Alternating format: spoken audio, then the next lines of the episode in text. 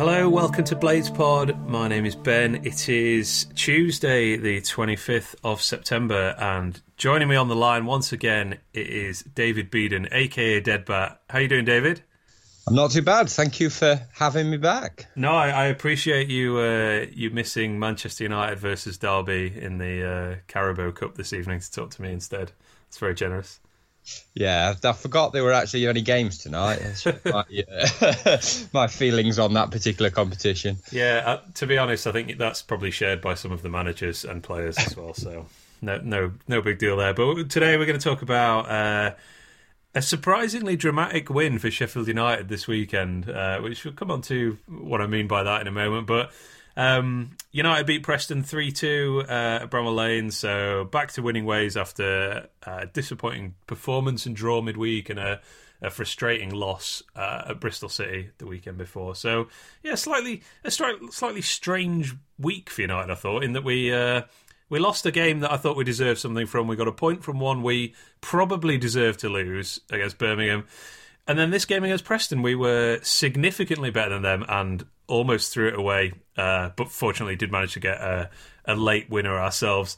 Is that? Do you think that's a fair summary of how it went on Saturday? A sort of game we were well on top, almost threw away, and then did deserve the result that we actually got in the end. Yeah, it was a really odd sort of afternoon. I mean, ultimately we got 3 points, and it was kind of a performance more akin to what we've expected out of United in sort of recent times. But I don't know, it was a strange feeling at full time because I felt it was more of kind of relief than real euphoria, and it just was a strange game in how it ended up. I mean, it was a significant improvement from the Birmingham game. And performance, entertainment, everything we did was just better. It was the tempo, that the way we had the control of the ball, the passing, just the basics. I mean, obviously we brought some of the mainstays back in terms of the wing backs, the perhaps the two kind of preferred strikers at the moment, and the kind of key midfield trio. I think all got back to some kind of semblance of form, and there were different levels of kind of returns to form. And I think you said on the website, I think perhaps some of them probably benefited, certainly players that came back in from a bit of a rest. And as much as we were criticising Wilder's kind of choices in the week and thinking whether he changed too much, then the kind of flip side of that is we saw a better performance, and some of those did seem a little bit a bit fresher. And undoubtedly for me, we deserved to win the game. We played pretty well, and I think if the game had finished 2-0, everyone would have gone away saying, yeah, about right in terms of score margin, performance, how Preston played, and all kind of gone home happy. But it was just quite surreal from around about that 80-minute mark, because even though Preston had more of the ball, they'd kind of shown some forays and they'd kind of probed through us a little bit. I don't think they really created very much. And even with the strange tactical change, which I'm sure we'll come on to later, it was just quite bizarre. It was all of a sudden, the first real significant chance they scored, and then a minute later they scored again. And all of a sudden, you're just kind of there with your head in your hands thinking, how have we managed to turn a routine kind of comfortable win into a chuck away? And then you're thinking, is this going to get even worse? But I think, fortunately, Preston kind of, I don't know, from getting level and thinking, oh, they could go on and win this, they kind of sat back, and we changed the formation back again. They kind of thought, oh, we'll hang on to what we've got. We're struggling at the moment. And then we went right the other end and scored the winner. And then despite the sort of disproportionate amount of stoppage time added on, we kind of sort it out. But it was just a strange way to end the game. So a game we controlled in terms of possession, more shots. We had so much more of the ball than them, and perhaps didn't quite do as much with it as I'd hoped. But I think a lot of that was down to the fact they were just so negative and so many men behind the ball.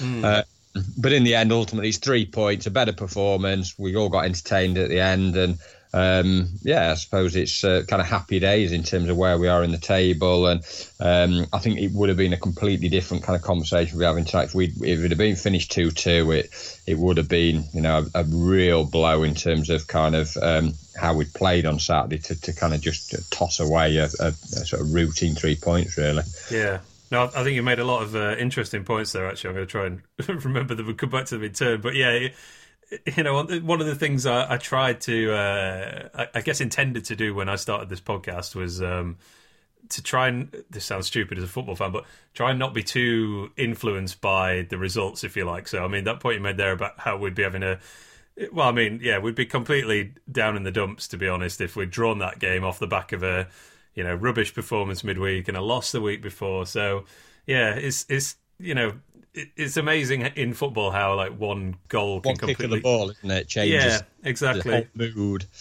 Definitely. But I think the other thing you made was really interesting is just the surrealness of this game and the way that, you know, we were... Maybe we could talk about this in a bit more detail in a moment, but, you know, the way we were completely on top with one formation and then, you know, Preston for probably about 70 minutes or so, 65 minutes, had just been so negative, so defensive, and then suddenly they thought, oh, actually... even though we're already 2-0 down, let's have a go, and got some joy out of it. So we then changed formation, which made it worse, I felt like. Preston got level. We changed formation back. They also went back into contain mode and suddenly looked terrible again, and we went down the other end and scored. So it was, it was just a really bizarre thing. I mean, I remember at 2-0, sat there thinking, another... You know, obviously I was very happy winning 2-0, but I was thinking, another pretty drab game with Preston. I think we talked about this on the last podcast. You know, they always seem to be fairly rubbish games. You know, not a lot happens, usually only one or two goals. And then suddenly it's 2-2, and a minute later it's 3-2. So, yeah, it, as I said at the top, it was a surprisingly exciting win, but definitely one that we deserved, I think. I mean, just to quickly tick off the events, Sharp gave us the lead with McGoldrick sort of kind of almost outpaced a defender, actually, to get on the end of a through ball. His shot was saved and Sharp tapped it in. Second half, Basham with a fantastic header off a Norwood free kick. It was kind of similar to the goal we conceded at Bristol City, I thought, and I've seen a lot of other people say that as well, and the way it kind of looped into the top corner past the goalkeeper. Such a good delivery, wasn't it? The speed of the hit and the whip on it, great header, but he did only need that kind of helping on the way sort of thing. And set plays have just made. I know we had the Birmingham game, which have come down from what we've seen from him, but he kind of got back to that level of his corners and free kicks on Saturday. Yes, that did make midweek look like an anomaly, which is good. And then I guess, Preston sort of changed attitude, changed formation a little bit. They brought on Daniel Johnson, who plays in midfield, always seems to do pretty well against us whenever I've seen him. And, got a goal from a cross from the wing, which Callum Robinson turned in. And then minutes later, Johnson himself scored from another cross from the other wing. Unfortunately, we went back up the other end. Enda Stevens with a brilliant sort of run and assist for McGoldrick to get his goal in front of the cop. And, a deserved win. So, I guess, where to start here? I mean, we mentioned the rotated players coming back in. I think that definitely had a sort of had an impact on our performance, I think. But also the midfield three just played better as well. I mean, we talked about this the other week. You know, you almost felt after that Birmingham game, there's just no way those three are all going to play like that again at the same time. And right from the first whistle, you could see Norwood, Fleck, Duffy are all, you know, somewhere close to the levels that we've seen so far this season. The ball's just being, you know, moved around much more quickly. But I guess I just want to just talk a little bit about Preston themselves, who are obviously, they're now bottom of the league after that defeat. And I just thought their approach to this game was just baffling, to be honest. It was incredible. I mean, I think did they start the game third, fourth from bottom? Something like that, yeah. Clearly needed points. Need points. It's not a team that's, you know, middle of the league and coming down and thinking, we'll take a point. They've got to get out of this rut sort of thing that they're in and try and somehow they've just been beat heavily at Leeds. And from minute one, they were the way they set up, one up top, like you say, Johnson, one of the key players left on the bench. It was very difficult for United to kind of break through. And whilst I criticised them at times on Saturday, thinking, we moved it quicker than Birmingham, but still, are we moving it quick enough? Have we created enough? It was really difficult to get through them because it was just packed out, the defence. I mean, they barely had a man in our half for a good portion of that first half. And the goalkeeper was time wasting from sort of within the first 5 minutes. He repeated this two or three times first half. I don't know what it is about referees with kind of not booking people for time wasting in the first half. It almost seems like almost an unwritten rule that you can't book anyone for time wasting in the first half. It's still time wasting. Yeah. And he had a word a couple of times. And even when it went 1-0, which was about 30 minutes, 35 minutes, there's still a fair bit of the first half left. And they didn't change their approach at all. They just stayed exactly as they are. There was no kind of, oh, we now need to come out a little bit. We're going to get nothing here. We need to move things around. Second half, same again. We started actually better second half, got the second goal, and sort of 5-10 minutes after that, it was still quite slow. And then obviously they made the change, and they gradually sort of came back into it.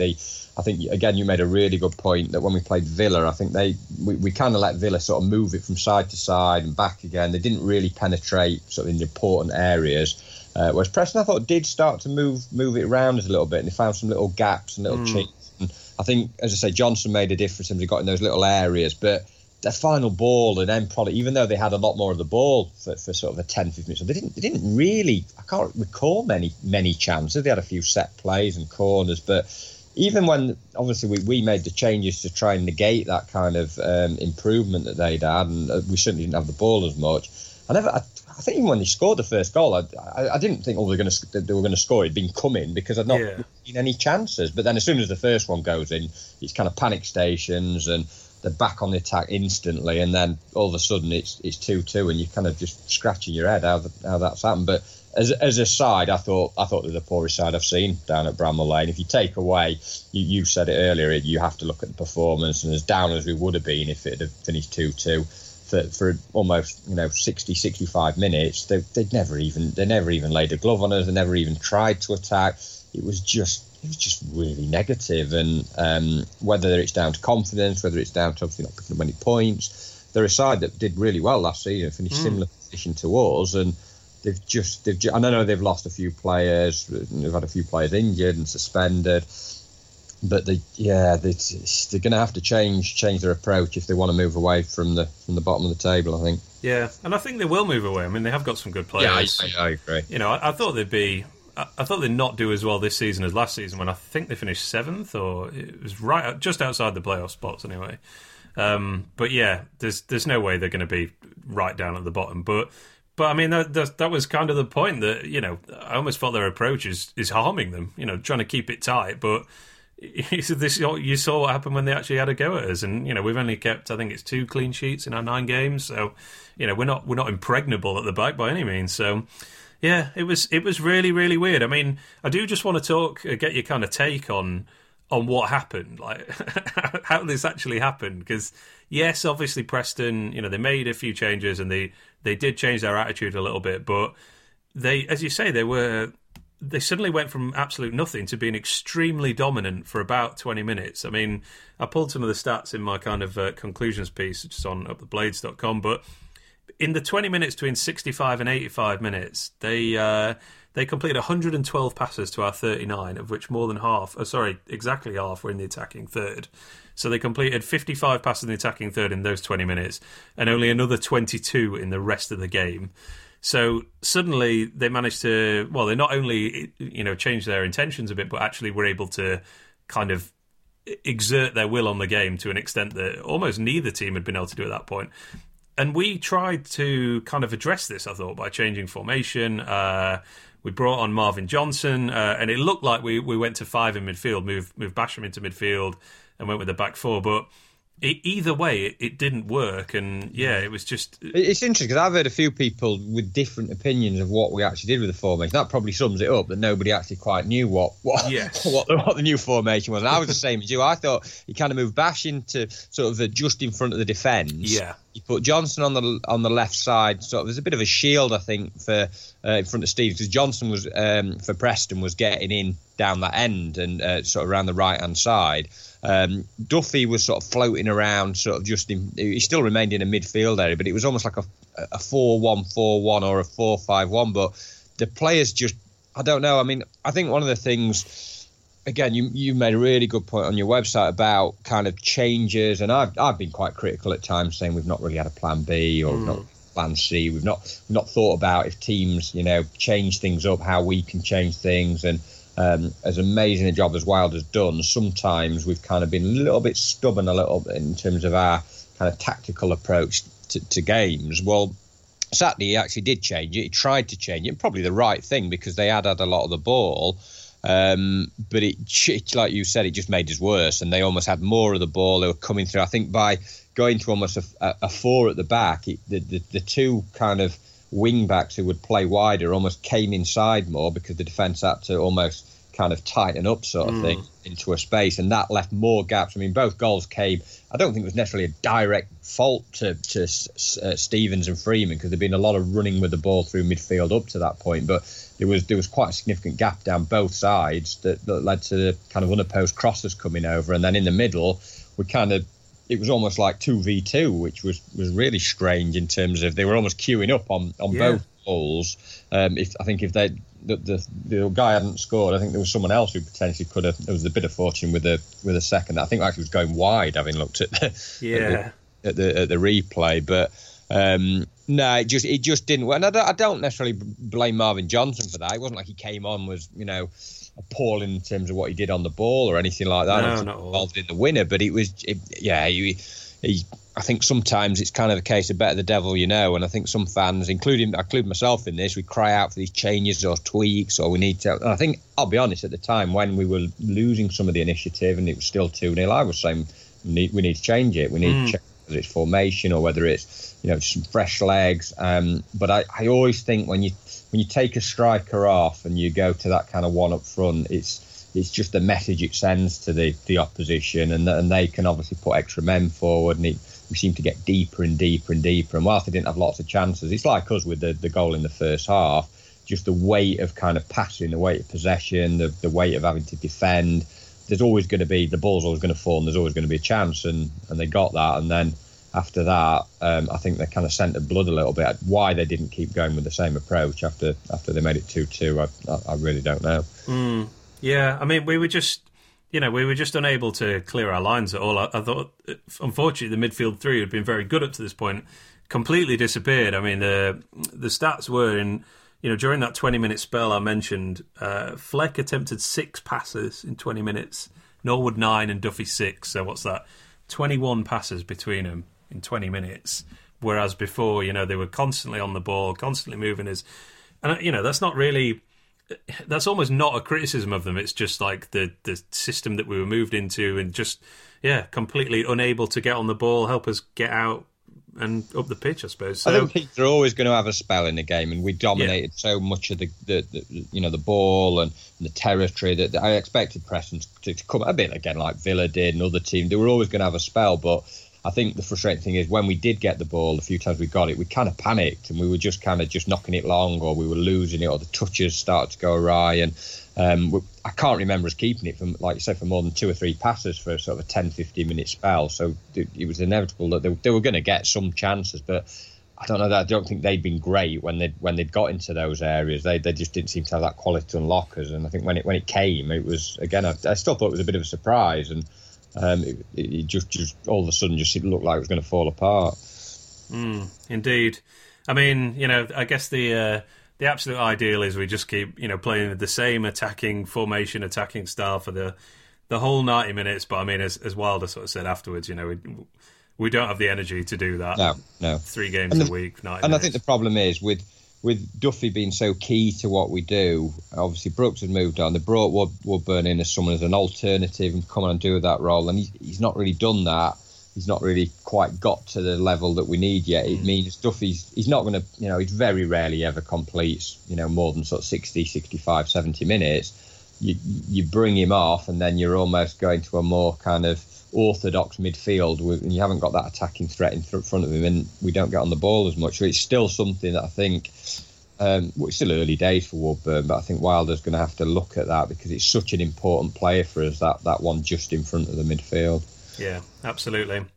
All right, let's get on to some player ratings then. So as with the previous one, I've not looked at your match report and your ratings yet, so after this podcast I can go and read them and to my heart's content. But let's start with the goalkeeper then, Dean Henderson. So what's your rating for him out of 10? I think I gave Henderson a 7, which I think was more a reflection over the kind of amount he had to do, really, which wasn't particularly much. I can't recall him making many saves over the kind of piece. I can't remember him, doing particularly much. His handling was fine. He didn't have much chance with the goals. The first one kind of went into the far post. Second one, obviously, wrong-footed him. He caught a few crosses. He mopped up. He took a couple of big ones in stoppage time when they were pumping balls into the box, and it was good that his handling was sound. And there was one right near the end where he just took it, looked really calm and composed. I think probably the most outstanding thing he did was his celebration in front of the south stand, which obviously showed what it meant to him. I mean, he clearly is, as we've said before, a real character. He's not a lone player that's going through the motions. He really cares. He plays with a smile on his face. But, yeah, just, as I say, a game where he did everything he had to do, really, but wasn't really troubled. Yeah, no, I've gone exactly the same, and you've, with a 7 out of 10, and you've pretty much said exactly what I've noted down here. I saw that United have on their YouTube channel have put a Dino cam on for his celebration for our 3 goals, which, yeah, as you say, just fantastic. The first goal goes knee sliding towards the cop, and then the winner is he repeats the same trick towards the south stand. And I don't know whether any of the officials saw it, because technically he celebrated with the crowd. So I was surprised somebody didn't whip out a yellow card. Yeah. Yeah, he'll have to watch that if that carries on. But yeah, agree with that one. Enda Stevens. So I thought Stevens had a really good game, actually. Probably his best game of the season. There might be one that I'm forgetting here from a couple of weeks ago. But I went 8 out of 10. He created 3 chances, which was the most out of all the Blades, and joint most of all players, and got a huge assist when we really needed it. It was... brilliant bit of play from him. I mean, yeah, he was, relatively unchallenged when he picks it up, but, for him to recognise that space, drive into the box, get to the byline, commit the keeper and the defender, and then, instead of just drilling in across, he finds an open man, McGoldrick, who, pretty much couldn't miss, to be honest. So, yeah, I thought it was really good. He completed more crosses than any other player on the pitch. I think probably in the running for man of the match, to be honest. I mean, the only real blemish you could possibly throw at him is that first goal of Preston's did come from his area, but as you said, we were kind of in almost a reshuffle mode at that point, so I wouldn't apportion too much blame to him for that.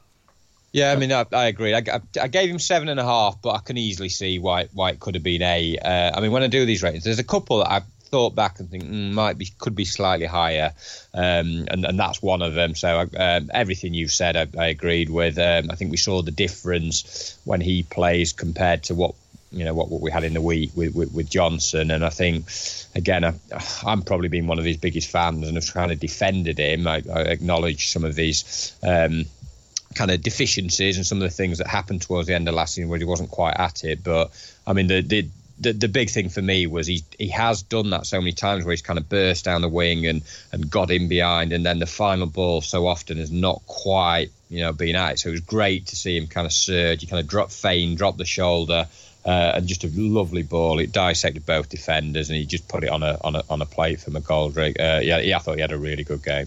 I think you made a good point there with about rotation as well with. That now that we have got Johnson and Stevens definitely faded down the stretch last season, and having somebody else that we can kind of drop into that position to give him a game off every now and again, as we did on Wednesday night, is definitely going to benefit him and us in the long run, I think. But yeah, good game from him. What about Jack O'Connell? What'd you give him? I gave him 7. It could have been 7.5. I thought he had a solid game. He made one really good block, I think, from a shot in a first half. He got a couple of good tackles in interceptions. He sort of covered the ground okay, and I thought he was improved from like many of the players from the Birmingham game. I thought towards the end he did switch off a little bit. I was sort of watching the defence, and there was a few times when sort of balls were coming across, or certainly I thought Robinson got in on him a few times and just kind of got first to the ball and didn't quite get, I think one of his strengths, O'Connell, is he comes onto the ball and he wins it and he imposes himself. As I said, I just thought he was fine. He perhaps wasn't one of the standout defenders, but he was okay. Yeah, no, pretty much the same. 7 out of 10 as well. That block was pretty huge actually in the first half. So I think we lost the ball on the edge of our area, which was like basically the only opportunities Preston had came from us doing that in the first half. He led the team in defensive aerial wins as well, if you like, with 8 out of 12, which is, you know, very, very high success rate. Pretty unlucky to see the second goal sort of just hit him on the legs and go in. But yeah, overall solid enough, I thought. Next is John Egan. I didn't think he was that good, actually. I thought this was one of his sort of slightly below par performances after a string of very good ones. So it was 6 out of 10. He kind of lost a key header for a header chance for Preston as they were kind of starting to get back into it. I think it sort of, I don't know if it hit Henderson or hit one of our players, but kind of, you know, sort of it caused a bit of a mad scramble. But yeah, he was very high. I think it was the highest in the team on interceptions, but I think he won only 50% of his headers, and he does lose Robinson for the first goal as well. I mean, you can see how annoyed he is at that on the replays. You know, he starts beating the ground pretty much. That he's, you know, that cross just basically just went out of his reach and ended up in the back of the net. But yeah, a sort of okay, but not so good performance. So I went 6 out of 10. I got slightly different on this one, but a bit of controversy. No, I actually gave 7.5 out of 10. Right. I mean, I've not had the when I wrote these, I didn't have the kind of obviously the stats to hand in terms, and obviously you've given some good evidence to why perhaps slightly lower. And you're right, he switched off on the goal a little bit as Robinson sort of beat him to that pullback. But I thought he was still okay. I thought he made a couple of really good tackles in the first half. There was another one when, and we'll come on to Basham in a minute, when he lost it and he did like a sort of sliding retrieval where he kind of tackled the ball and sort of as the defender was sort of running through. I thought he'd actually won a lot of the headers. Obviously your stats disagree with that and are probably more accurate, but I thought he kind of attacked the ball. I thought he came onto it well. I thought like most defence, we became a bit ragged at the end, but I don't necessarily think that was down to, you know, the defence as a unit. I think it was the whole shape and the lack of protection in front of him.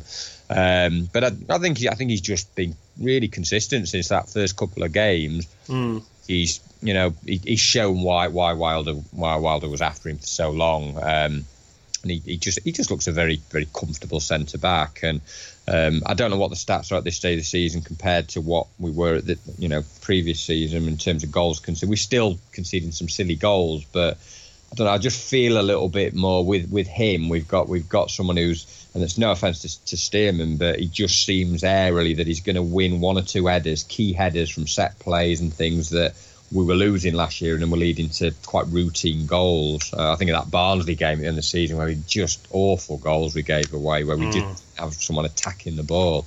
I think at least with him, we've got someone who's going to, you know, in that middle area that's going to, you know, just come through everything if he needs to win it. Yeah, and, you know, to be fair, you know, one thing I can't see is who he was kind of challenging with those aerial duels. So it may well be he's going up against, is it... I can't remember the name of the striker now for Preston, but, you know, fairly... Is it Barkhausen, something like that? Okay, yeah. The lad who was kind of playing midfield and then was pushed on to... Up more yeah, so it may well be that, you know, he's matched up against Preston's best header of the ball and, you know, so that kind of tilts it a bit. But, yeah, I concur. Very, you know, it was a decent enough game from my point of view, just maybe a slight notch below what I'd kind of seen from him in previous games, but there you go. What about Chris Basham? You just mentioned him. What rating did you go for him? I gave him 7.5. It could have been a touch lower. I thought first half he had a bit of a wretched start. Actually, he made 2 or 3 mistakes. He seemed to permanently have his hand up, apologising at one spell. I think, as I say, we mentioned O'Connell got him out of the cart on one occasion, and then I think Egan did the same with another one. And they were quite good chances, but Preston obviously didn't quite get in. They didn't have the bodies forward, and we made good tackles, but. He got better after that. He kept going. He made a number of good interceptions. He did his usual sort of surging forward and kind of carried the ball forward. In fact, I think the whole kind of team in terms of how we set and play with the wing backs going forward, the 2 overlapping centre backs, we just saw them more in the opposition half than we did in the Birmingham game. He scored a great header goal. I think he so often goes up for corners and set plays, and he doesn't seem to get anywhere near them half the time, I'm honest. At least O'Connell over last season, you know, I know Bash probably did score a few goals, but he doesn't. I can't remember it. I think he scored one against Ipswich, didn't he, when he got forward for and across into the far post, where it was more in general play. He might have been playing in midfield perhaps that game, but I don't know. He doesn't seem to offer much of an attacking threat when he goes up for those corners. He seems to be more of a nuisance factor. So I was quite shocked when the ball hit the net. And at first I thought, oh, is it Egan or is it? And you can quite see. And then I saw him sort of sprint it in a way. I was pleasantly surprised. But again, another good performance for me. He was kind of closest to. He was not far off on the second goal in terms of. Sort of Johnson, but I think again he was just a bit like the other one. He just reacted. He was the first one that kind of came across. I don't think I can really portion any blame for him to that. Yeah, I've ummed and ahed on this. In fact, I've changed it twice while you've been talking, and I'm still not sure if I'm happy with it. I'm gonna go for an 8 out of 10. I was a 7 originally, but yeah, just looking at my other ratings, I think that's probably fair given that he did score a fantastic header and he created another chance as well, but. Yeah, I mean, as you say, he did lose the ball quite a few times. He couldn't get back to cover Robinson for the first goal, and I did think his performance kind of suffered a bit when he moved into midfield. Although, you know, again, how much of that is his fault, and you know, just a team-wide problem there. He actually inadvertently created our opening goal. I thought I think he got forward, lost the ball, they countered. They lost the ball and then we countered again and scored, and it was like the first time they'd had 3 or 4 players inside our half. Yeah, secondary assist for that. You should do, really, shouldn't you? But yeah, as you say, good to see him getting on the score sheet. All right, Kieran Freeman next, another player who came back into the team after getting Wednesday night off. I went 7 out of 10. I thought a decent performance, a brilliant through ball to create the opening goal. You know, McGoldrick times his run perfectly, but a really perfectly weighted ball to give him a chance to get onto it.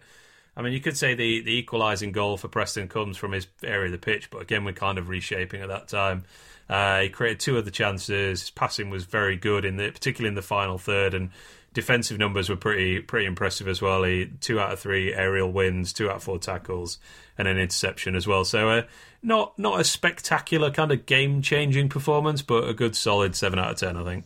Yeah, I agreed. I gave him 7 as well. I noted that, again, just spoke about the comparison with Johnson and Stevens, and I thought it was the same in terms of him coming in for Baldock. We just seem more on the front foot with those who play, and it just seems more of a threat.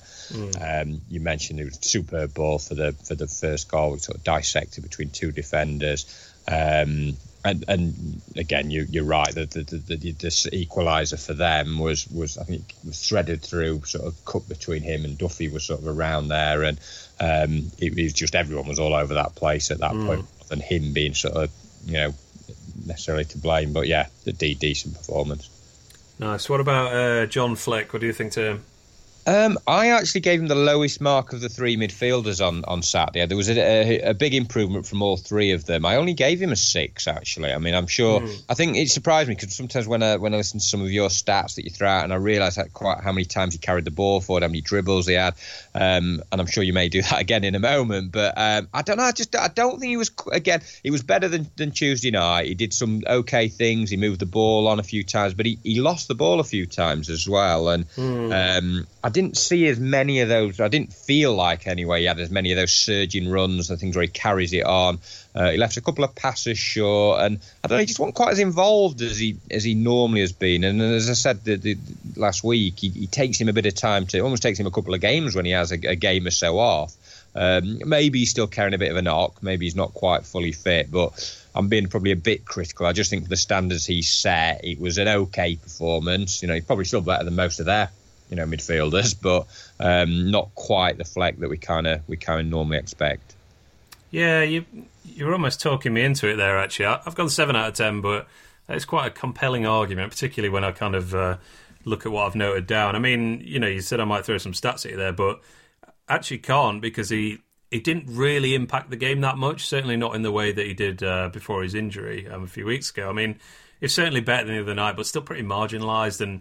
Yeah, really faded in the second half. I can't remember any run that he carried it, where he made a chance, where he had a shot or a cross. He was okay, he was tidy enough, but he didn't really affect the game in the same way that he normally does. Exactly that, yeah. No, he didn't take a single shot in the game, which, you know, I would certainly have liked to have seen him drive forward and try that kind of thing when we were really on top. But then I suppose you could say Preston were a bit of a wall at that point. So, you know, maybe the more sensible option was try and get it wide, I guess. But, yeah, just a sort of marginalised performance, really. Decent enough. You know, he didn't do anything wrong. And actually his defensive work, as on Wednesday night, was really good. He was he had more tackles than any other player on the pitch and a block shot as well. But, yeah, would have liked to have seen a little bit more. But, as you say, potentially still kind of feeling his way back from that injury, I guess. So decent enough, but would need a bit more for him to get up to a 8 or 9 level, I think. Mark Duffy, I have also given a 7 out of 10 to. Great through ball for McGoldrick in the second half, which McGoldrick unfortunately put wide. He led all players for completed passes in the attacking third. He created another chance as well. It was surprisingly sort of industrious in midfield, I thought. He had 7 ball recoveries, which is very high for him in the position he plays, and it was actually only 2 below the highest mark of any player on the pitch. So, yeah, pretty. He was very heavily involved. Again, maybe it would have been nice to see him. There's certainly a couple of times where I thought, oh, why has he not pulled the trigger and taken a shot on there? Certainly in the second half, there was one moment where, yeah, we kind of broke on them, and it looked like we were about to get a third goal, and then he sort of chose a safer option. It looked like it was going to be a carbon copy of the goal he scored against Villa, actually, but then, yeah, he kind of checked out of it. But, yeah, decent enough game, I thought, 7 out of 10. I just gave him slightly lower, but on the reflection of that, I gave him 6.5 was, again, unfortunately, I kind of look at the two halves. I thought, like you, first half, he saw a lot of the ball and was busy, and all our good attacks seemed to be through him, and a lot of our kind of half chances came from him being at the start of those. They like with a lot of teams, they seem to obviously earmark him out as a threat, and he got kind of players swarming round him. It's quite difficult. You have to kind of move it on quite quickly and then go and find space. But he often does that. He finds those little areas where he sort of moves off the man, and we have the little wall passes, little triangles normally down the left hand side. He played in McGoldrick for the chance that really should have finished the game when he sort of pulled that shot wide. It's kind of the same off front, and I don't want to feel like I'm repeating myself, but I did think as the game went on, again, he tired quite a lot, and obviously they start to have more of the ball, and I can't remember him. I know he came off eventually, but he didn't come off, I think he came off when it was 2-2, didn't he? He came off for Clark, didn't he? Yeah, so, only kind of 5 or 6 minutes left. Again, that 10-15 minute spell, it's hard for him because wanting him to sit in a little bit, that's not his game. And then we changed the formation. I don't think he really quite knew where he was meant to be playing. He seemed to drift over. It almost looked like he was moving. I mean, you mentioned, you know, a sort of 4-1-4-1, but it almost looked like he was playing just off McGoldrick for a while, I think, after Sharp went off, which, yeah, is a slightly different role for him. Yeah, but like with any performances with United, it seems like he is so key. He has a bad game or he's not quite at it, and we do struggle, so... it's a little worrying that, you know what I mean, we are kind of still quite reliant on him. I know he's never been blessed with pace, and that's never going to be a sort of thing, a sort of factor moving forward. But I think it's something we need to kind of be thinking about in January. And I know obviously we were looking at a few players such as Luke Freeman, but I think it's, as I say, I'm hoping Woodburn will come good. I'm hoping he'll gradually be able to sort of find his feet a little bit, but I don't know whether we've got time to keep, you know, trying him. He is only a kid, and maybe it's sort of a little bit too much expecting him to come on in front of, you know, 25,000 people, and he only often gets 20 minutes. But I think it's almost like we're going to have to give him a couple of starts, you know, where he'll gradually find his feet for him to improve. But do we have a chance to be able to do that? It's a hard one. Yeah, it has been a bit unfortunate with Woodburn recently, actually, because as you say, we've just not really. We haven't really had many game situations where you think, OK, now's a good time to try it. I mean, you know, you could say, well, we were 4-1 up against Villa, what a great time. But, you know, it made sense to kind of shift to kind of shut that game down. I mean, I suppose the only one you could say is maybe against Birmingham midweek. But again, you know, they would come in on strong. Do you want to, you know, throw in a very inexperienced player when you're, you know, suddenly under the cosh a little bit? But, yeah, hopefully you can get some game time and... be a good sort of rotation player there. But yeah, I guess we should say happy Bouncing Day anniversary as well for yesterday, seeing as we talk about Mark Duffy. So I can't believe that's already a year. What a great time that was. We're bringing caps out now. I saw that, yeah. Excellent. I'm not sure I'll be acquiring one of those, but they are a very fine. It's right on the Wednesday fans though, so that's always a plus. I don't think we quite realise it's very much tongue in cheek. Yeah, obviously. All right. Next was Ollie Norwood. What did you go for here? I gave him 7, but I think that's a bit low. Even reflection, if I did it now, it'd probably be more 7.5 out of 10. He had obviously a bit of a nightmare in the Birmingham game, and was nowhere near kind of the standards that he set in pretty much every other game he's played. But he was much more like it on Saturday. It was a decent to good performance. He got on the ball. His passing was just a lot more careful. His set plays were better. I felt we were dangerous from some of the corners that came in. Obviously, we've mentioned the delivery for the Basham goal, the sort of hit with pace and into a great area.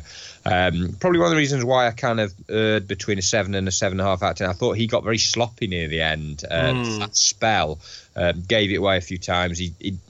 He has had sort of a thing for sort of giving away quite a few cheap fouls as well. He got booked. Did he get booked again? I think. I'm not sure whether he got booked again, but he certainly committed a few fouls that kind of put us under pressure. And I think the whole midfield started to lose control a little bit after we dominate for so long. And that's nitpicking a bit because, I say, for 60, 65 minutes, he was probably the standout midfielder on the pitch and he just looks for the ball. He's just constantly in motion. His mobility as he moves across the park.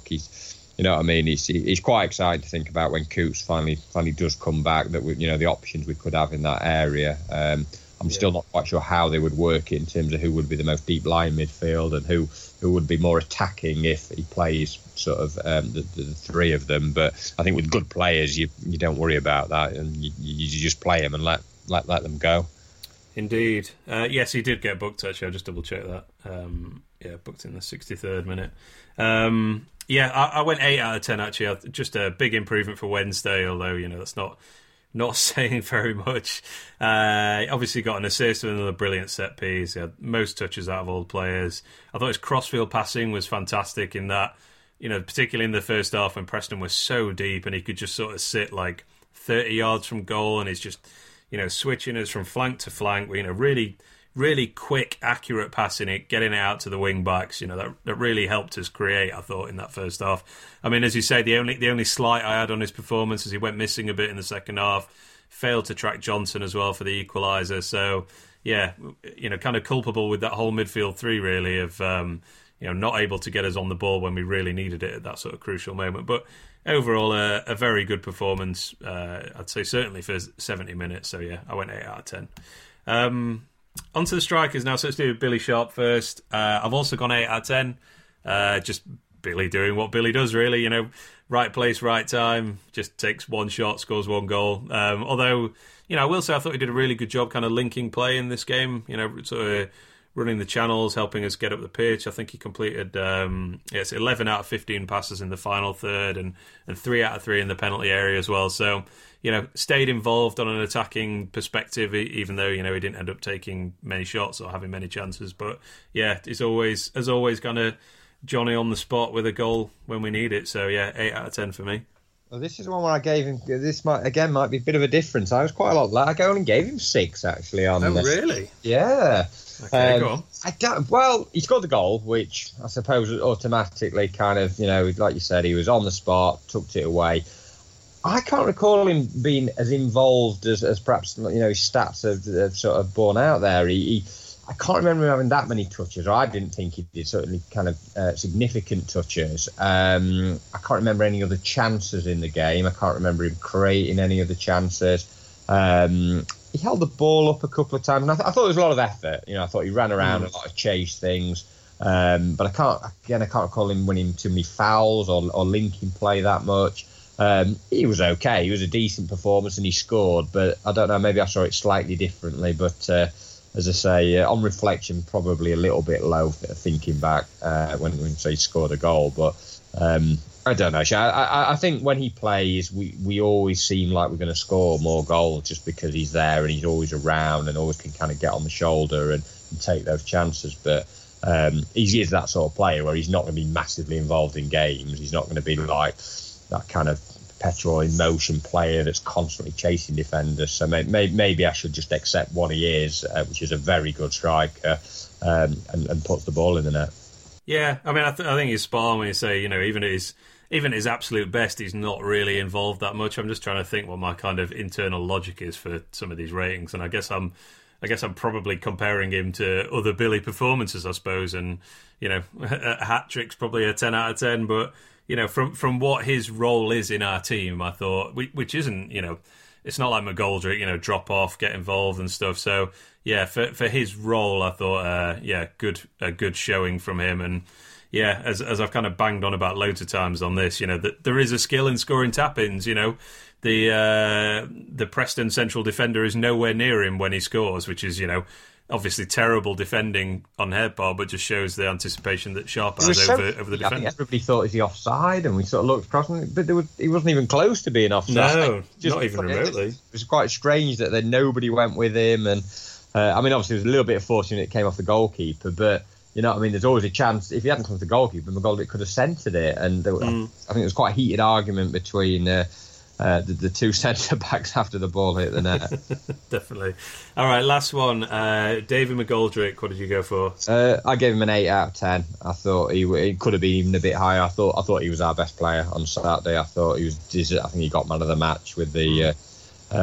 sort of the silly fans vote, which I don't know why they do that, but that's another point.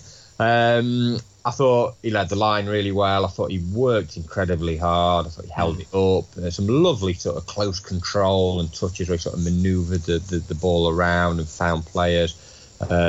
Sort of showed his running. He's quite strong. I thought they just couldn't really get a hold of him all game.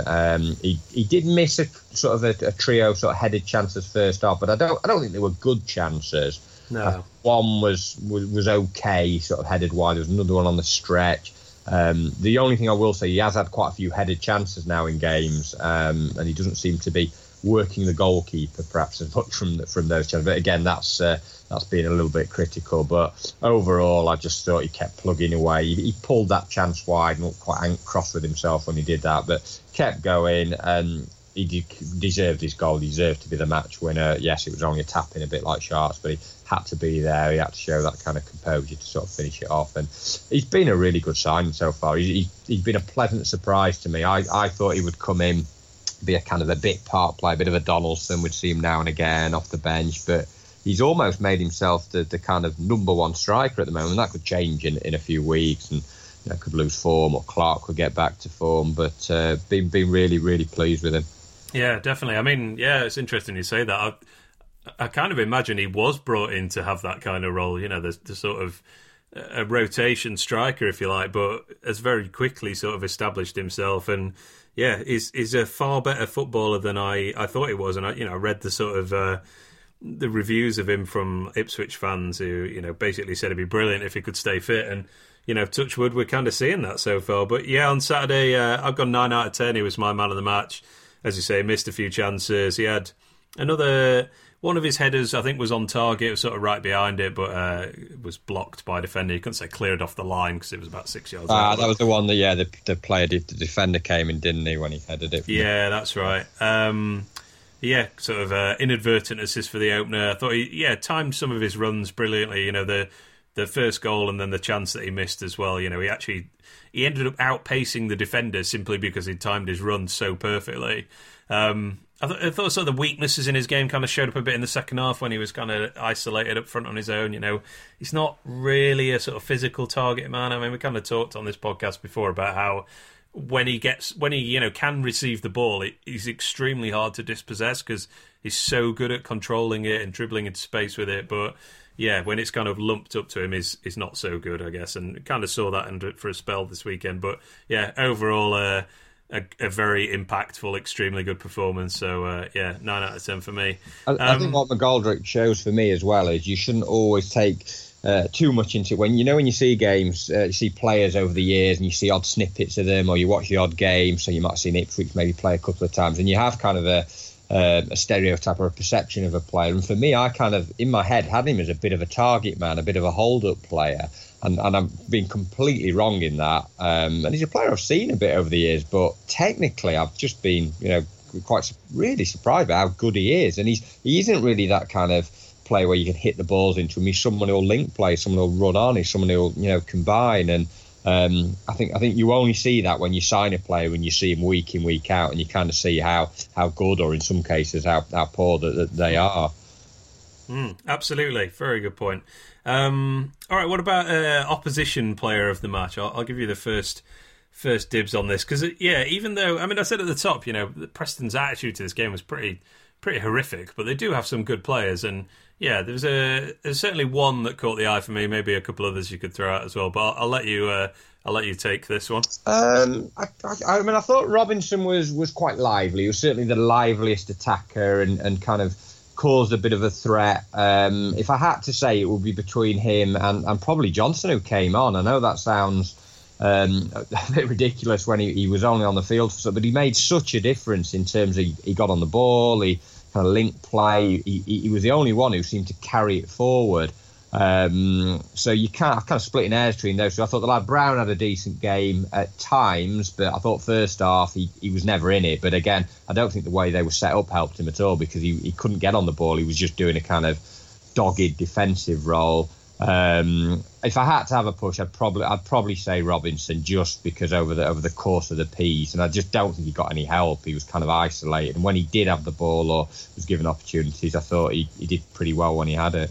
Yeah, no, I went with Callum Robinson as well. So this is it's Preston's number 7. If anybody's not sure who we're talking about, I thought he just caught the eye as the only Preston player to do anything for about 80 minutes. He's kind of playing in that sort of space we usually see Duffy operate in, kind of slightly inside left, if you like. And, it was just dangerous looking every time he got the ball. He kind of, I think he won it a couple of times quite high up the pitch. And then, he looked to kind of dribble past players and have a shot. I think he completed the most dribbles out of any players, and obviously got a goal with a good burst into the box as well. So, certainly for the first 60, 70 minutes or so, the only Preston player that I would think, I would quite like him at United. And, I think they are missing a couple of players. Obviously Ben Pearson, who's probably to them kind of what Fleck is towards, is suspended. They've got a couple of others. I think is it Maguire that's often at the end of last season that's out injured. I'm like you. I think once they get a bit like sort of some of the other teams, QPR got a couple of wins and sort of picked up. It's just kind of getting that confidence back, and I've no doubt that they'll kind of move away, but they certainly have to change their approach pretty quickly. Yeah, I think so. All right, that's a good point to segue actually into the next section that we want to talk about. So at the start of this season, and indeed at the end of every season, you do a very detailed, very interesting preview or review in the style of a school report at the end of the season. And obviously you did one for the Championship this year, and I thought it would be interesting to kind of discuss your pre-season predictions and expectations for both for United and for the league as a whole, and see if it's tracking as you'd expected, or whether there's anything that you've changed your mind on. So we're not going to run through every single team. We're going to pick out, a few that make for interesting talking points. But I suppose probably the most obvious place to start is you predicted Sheffield United to come 11th in the league. Do you still think that is going to be the case? I mean, not specifically 11th, but do you think we kind of finish that sort of, I guess, bang on mid-table rather than like a real playoff challenge? Hold on to your hats here. I think we will finish higher than that. Wow. Yeah, I think we will be in and around the edges of the playoff places. I think we've had a better start than I thought we would have. I thought it had been hard. I thought with the end of last season, sort of the momentum, I thought it had been difficult. And then when we lost those first two games, I was very concerned. But the kind of Norwood Evans switch has been huge, absolutely huge in terms of kind of impacting the way we play, and it's been a really, really good start. Whether we can maintain it in terms of that level of intensity, and I think the problem is with United at the moment is the starting 11, the 11 that kind of started on Saturday. Coots may be coming back, but he's good. He's a good starting 11. It's 11 that, if they keep up their standard of form, could be around that sort of 5th, 6th place.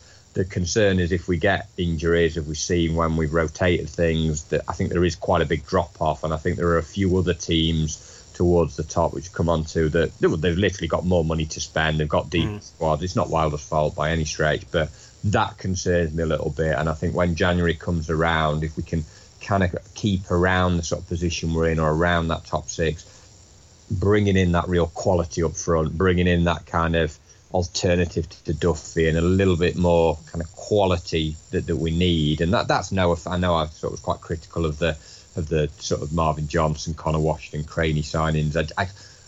They're kind of squad fillers to me. They're not much different to what the players we went out in terms of, you know, your Leonards and your people like that. I just hope we could kind of push on and get those just extra 2 or 3 players. And if we did that, then who knows? But I certainly think between 5th, 6th, if I'm being ultra optimist, and around 8th, 9th, if I'm but I do think we'll finish higher than the envisaged 11th. Excellent. That's great to hear. Well, I mean, you mentioned Norwood. Obviously, he made the prediction long before we signed him, as did I. Is there anything else you think that's kind of that you've seen in these first 9 games that's made you adjust your prediction upwards slightly? I mean, to an extent, you can say we have points on the board. I think the signings that we brought in terms of the core signings, we mentioned Norwood, but I think Henderson's been... obviously, Wilder had talked him up as they'd scouted him, seen him as the best goalkeeper outside the Premier League. It was quite a bold statement from Wilder, but we're seeing he is a very good goalkeeper. Well, I mean, things can change, but on the evidence we've seen so far, he's probably even an upgrade on Blackman, who did really well last season. Egan's been, you know, after a sort of dodgy start, has improved. McGoldrick, we've mentioned, in terms of a bit of a surprise. And if you think about it, Clark's not got going at all yet as well. So... I think that kind of those signings brought into the first 11 and most of the other players have kind of kept to around about the levels that they set certainly at the start of last season. But we just seem to have got back to that kind of level in terms of the pressing, in terms of the speed of play. It just always a bit slow and a bit methodical and we towards the end of last season and we just seem to have kind of found us mojo a little bit again and it's where we can keep that going. That's going to be the key. I think there's too many times, even a little bit this season, where we've had those drop-offs sort of thing, and we've got to kind of, Wilder often says, we've got to kind of keep that pedal down and just keep at it and make sure, like, we've got 2 getaway games coming up now that you kind of worry about and think, Millwall are due a win tonight. There's always that kind of feeling, but when we haven't got a great record there, but if we can come up with a couple of decent results in those away games then and stay around the same position, it's just keeping that momentum going, really. I don't want us to be that team that, again, Wilder said it, where you win a couple, then you draw a couple or lose a couple. And but it's so tight. It's so tight this season. It really is, yeah. I mean, down to the middle if you have a couple of bad away results the next week, or you come up with sort of 3 points, 4 points or even 6 points, you're right up with those top teams. Yeah, that's true. I mean...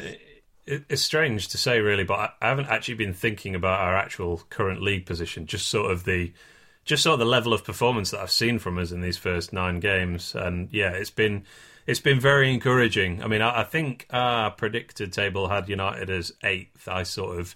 I thought we would be challenging for the playoffs, but probably just miss out, and I'm kind of sticking with that. But I think one of the major things is goals from other areas of the pitch to a degree we didn't have almost the entirety of last season. And obviously set pieces have played a big part of that. You know, Egan scored, we didn't have him last season. O'Connell didn't score all last season. You know, Norwood's got a goal. Fleck has a goal, I think. Am I making that up? Basham. No, it's a really good point, because we were just such a reliance on Clark and Sharp last season. And yeah. Score, you look at did Duffy get, like, I think 2 was it last season, which is, you know what I mean, for a player of his talent. And the same in the defence, like you said, they'd saunter up their goal, but so many times the corners were so poor, the set play so poor. I know they missed chances, but that is a really good point that I'd overlook, that we are getting goals from different areas. Yeah, and that kind of offsets the fact that, you know, Clark is extremely unlikely to score 19 goals again this season. You know, even before a sort of scoreless first 9 games. So yeah, that definitely helps. I guess the next place to go to is which teams have kind of surprised you the most based on what you know now and what you said at the start? Yeah, I mean, I kind of looked at this, and I've had some teams that I kind of under-predicted, over-predicted, and some teams that are about right. I've got three that are actually bang on so far, though. Another one that's only one place off. One of them is our city rivals, actually, who I had pegged as 10th, and they are currently 10th. But in terms of the ones that I kind of under-predicted, I thought Leeds would do okay. I thought Leeds would certainly... I mean, he's obviously got a phenomenal track record in terms of where he's been, who he's managed. I think it was quite cool for Leeds to get hold of him, to be honest. But I don't know. I didn't think they'd quite get off to the start. If anything, I thought they'd probably start slowly. And as he kind of got his methods across and sort of got to know the English league, I thought they would kind of move up a little bit. But they've just been bang at it from the start. I know they had a defeat on Saturday, but when I've seen them, they've just swarmed over teams. They look a little bit like United did at the start of last season. They were sort of pressing teams. They were sort of, I mean, they're moving the ball quite quickly. I actually don't think they've got that many great players, and I know that's a bit of a surprising thing to say. There's nobody in that team you think, wow, he's going to, you know, tear teams apart. They've got some good players, and they've brought in quite a lot of young, kind of energetic signings, which I think helps with the style of play that he wants to play. Do I think they'll keep it up? I actually don't. I think that the kind of level of play that they have and the pressing, I think it'll be very difficult for them to. I think he's quite intense. He wants quite high standards, and I think I predict them to finish 6th, and I wouldn't be surprised if they are around about that at the end of the season. So, but they have certainly done better than I thought they would. Yeah, I mean, me and Jay talked about this on the podcast a few weeks ago, actually. But yeah, Leeds are overperforming very slightly. There's a website I use for this quite a lot, infogoal.net, which does they do an expected table kind of based on performance so far, and they actually have Leeds as the 7th best team so far, with United in 8th for context. But yeah, I think Leeds were actually really unlucky to lose on Saturday against Birmingham, looking at the stats from that game. But yeah, at the same time, they've been scoring goals at a almost unsustainably high rate based on the chances that they've had, and also they've only conceded 7, which is, I think, is a big overperformance from their defence as well. So yeah, I can see them. If I had to bet, I would say that they'd be more likely to finish close to your predicted 6th than actual top of the league, I think. But yeah, anyone else that's kind of surprised you, either up or down? Teams, the Wigan and Black. Well, I suppose all three really. Rotherham have done slightly better than I thought they would have, but they've had very good home form. They obviously can't buy a point away from home, but Wigan and Blackburn have. I thought they'd be okay in terms of not being near the bottom. I think. I predicted Wigan to finish, I think, 14th, and Blackburn to finish 18th. And obviously Blackburn, I think, are 12th at the moment, and Wigan are, I think, the 5th, aren't they? Yes. And they are certainly have surprised me a little bit. And I think we got criticised last year when we talked about when we were, you know, talking to other teams' supporters, saying when they were just saying it was momentum that carries on. But there is a big thing for that. You've got that promotion. You're used to that kind of winning. But they've got some good players. I mean, obviously Dak for Blackburn's, just carried on his form. I wasn't sure whether he'd quite, be able to do it at the Championship level, and he's almost improved, and he's been a real kind of talisman for them. Wigan has signed a lot of players, but they've got a lot of experienced players as well. And again, a bit like Rotherham, are kind of relying on that home form. But yeah, I don't think they'll keep it up. I think they will finish around about mid-table, the pair of them, but They've definitely started better than I thought. Bolton started better than I thought they did. I mean, I had Bolton as finishing right near the bottom. I had them finishing 23rd and going down. Yeah. They seem to be dropping like a stone, and I know they will.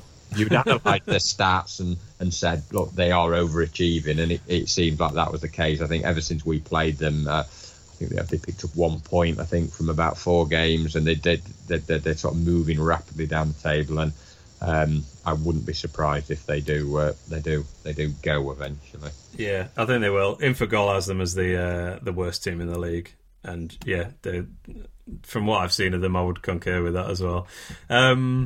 So just quickly then, who if you had to pick 3 teams to go up right now, who would they be? Let me just quickly run through what you had previously. So Stoke winning the league, which I'm obviously way off at the moment, but I kind of went with the bookies in terms of the But you look at the squad with the power and the pace and, you know, the goals. They brought in Woods, they brought in Klukas, Afobe. You know, They will move up, I'm certain. They've just got so many good players. I don't think kind of Rouse quite kind of got the mix right there. And it was quite a poisonous atmosphere to get. I don't know whether you saw the game, bits of the game the other week when they played. I think it was a game where I think they ended up winning. Yeah, they played Swansea, didn't they? I missed it. But every misplay, it was like Bramall Lane on a bad day. You know, every misplaced pass, they were howling. And it was like, is this what it's like every week? Yeah. I think they will come up the table. Whether they'll finish in the top two. If I had to go with top three now, I look at Middlesbrough. I mean, they've only conceded. Is it only 2 goals in... three goals I'm looking at. 3 all season, isn't it? Yeah, so they conceded 2 in the first game against Millwall away. They've conceded 1 more goal in their next 8 games. I mean that sums it up. That's just classic Pulis, isn't it? I mean, my wife mentioned this to me the other evening, and she's a Reading fan, but Reading, who are 20th, have scored more goals than Middlesbrough. So, yeah, it's just classic Pulis, and, I can see them going up as well. I think probably them, if I had to say now, I think West Brom, I know I'm calling it based on kind of the table how it is. I think I had them finish 5th and currently 3rd, but again, a bit like Stoke, I look at the kind of players they've got and the sort of players they've brought in. I think kind of Gales was probably more suited to kind of the Championship as well than sort of Rondon. I thought that was quite a good trade-off for them in what they're trying to do. I think Barnes is a really good signing. Yeah, very much so. Matt Phillips as well. Yeah, the goalkeeper Johnson did really well at Villa last season. They've just got so many good players, and I'd be stunned if they're not around the sort of top 3 or 4. And I could probably see them and Middlesbrough being the 2 automatic. If I had to have a punt now, and with Stoke not quite having the start that they've had. In terms of the other side, I'm not sure. I mean, there's a few that Forest have not quite gone as well as I thought they had. It's taken them a little bit longer for some of the newer kind of players. They've signed quite a few kind of international players that haven't quite settled in yet, but they've come up quite a bit from a poor start. But not sure at this stage. They might be around the players, but I wouldn't necessarily say they're going to go up. It could be any one of a number, really. I think I got criticised for saying Brentford again, but they just, I don't know, they seem to create so many chances, and finally this season, Morpay's taking a lot of them, and I wouldn't be massively surprised if Brentford got in the playoffs and went up, and that's my bit of a wild punt for things. I don't think he's doing it. As I say, I think Stoke could kind of push on up and be around there, but I'm going to go for Brentford as my kind of wild card as the third team.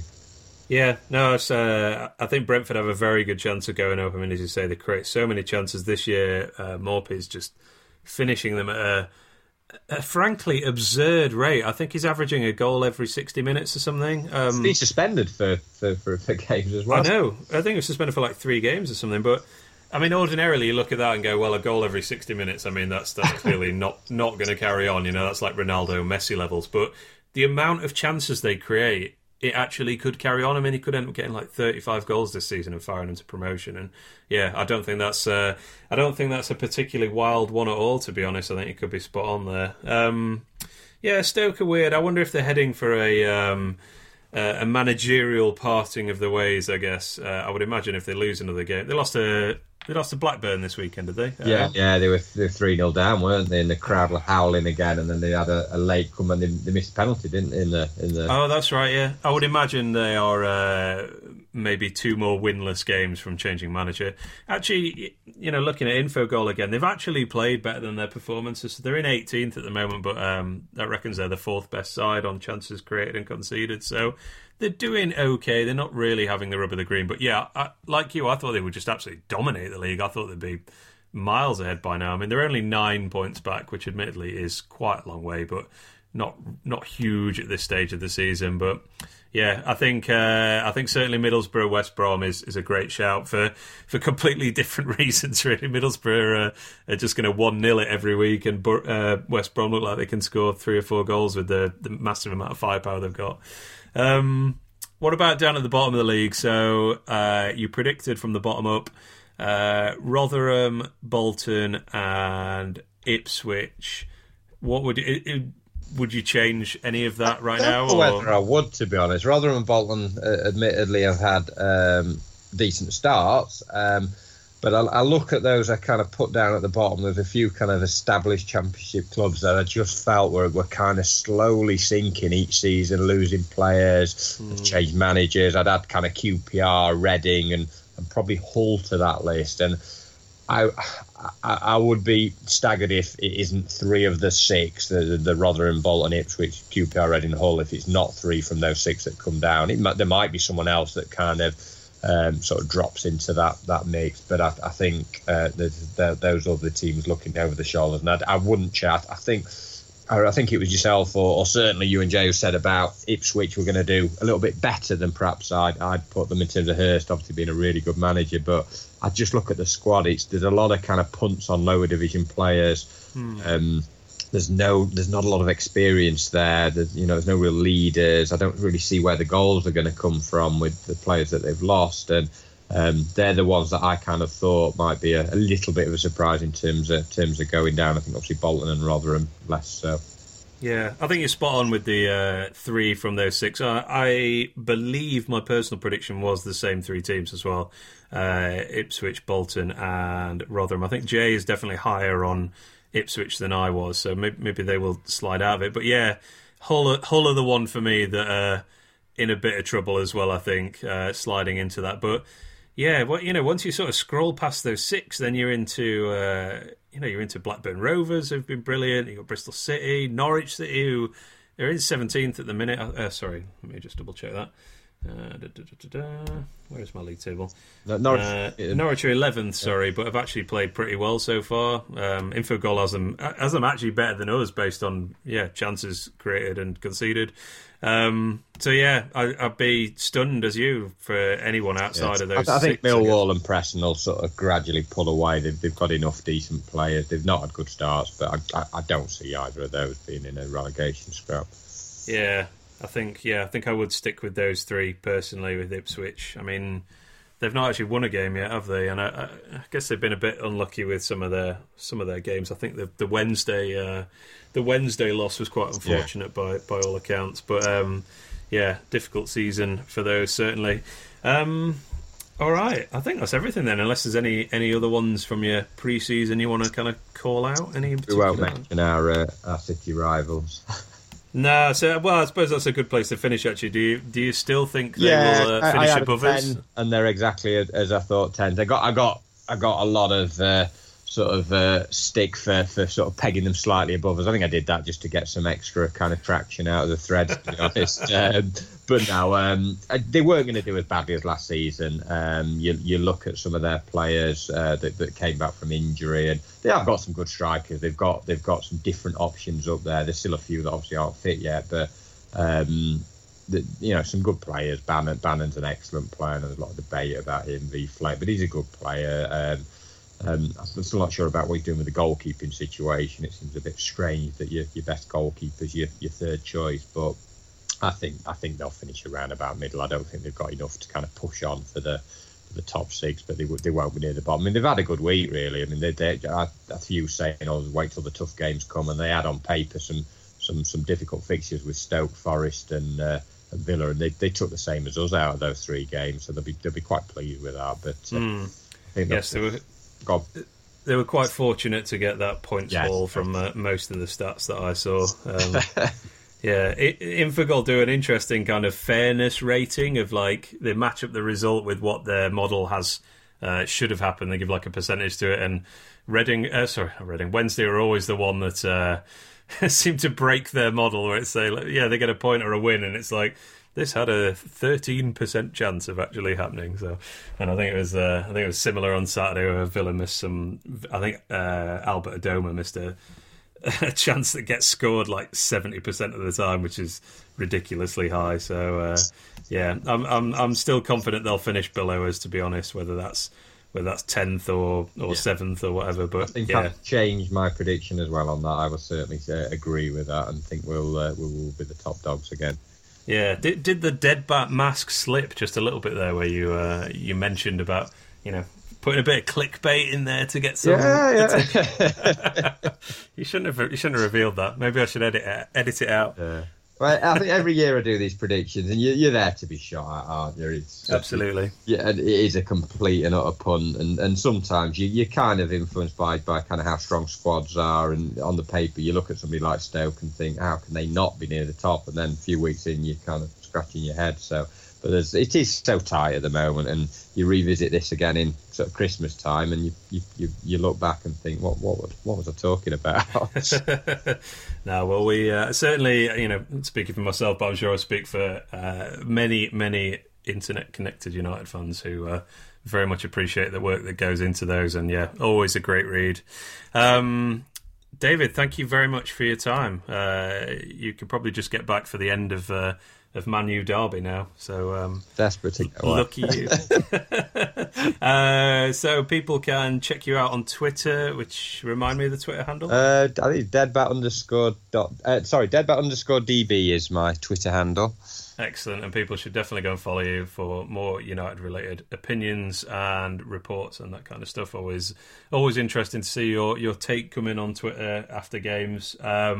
And yeah, I guess check out all your reports and general United takes on the various forums as well.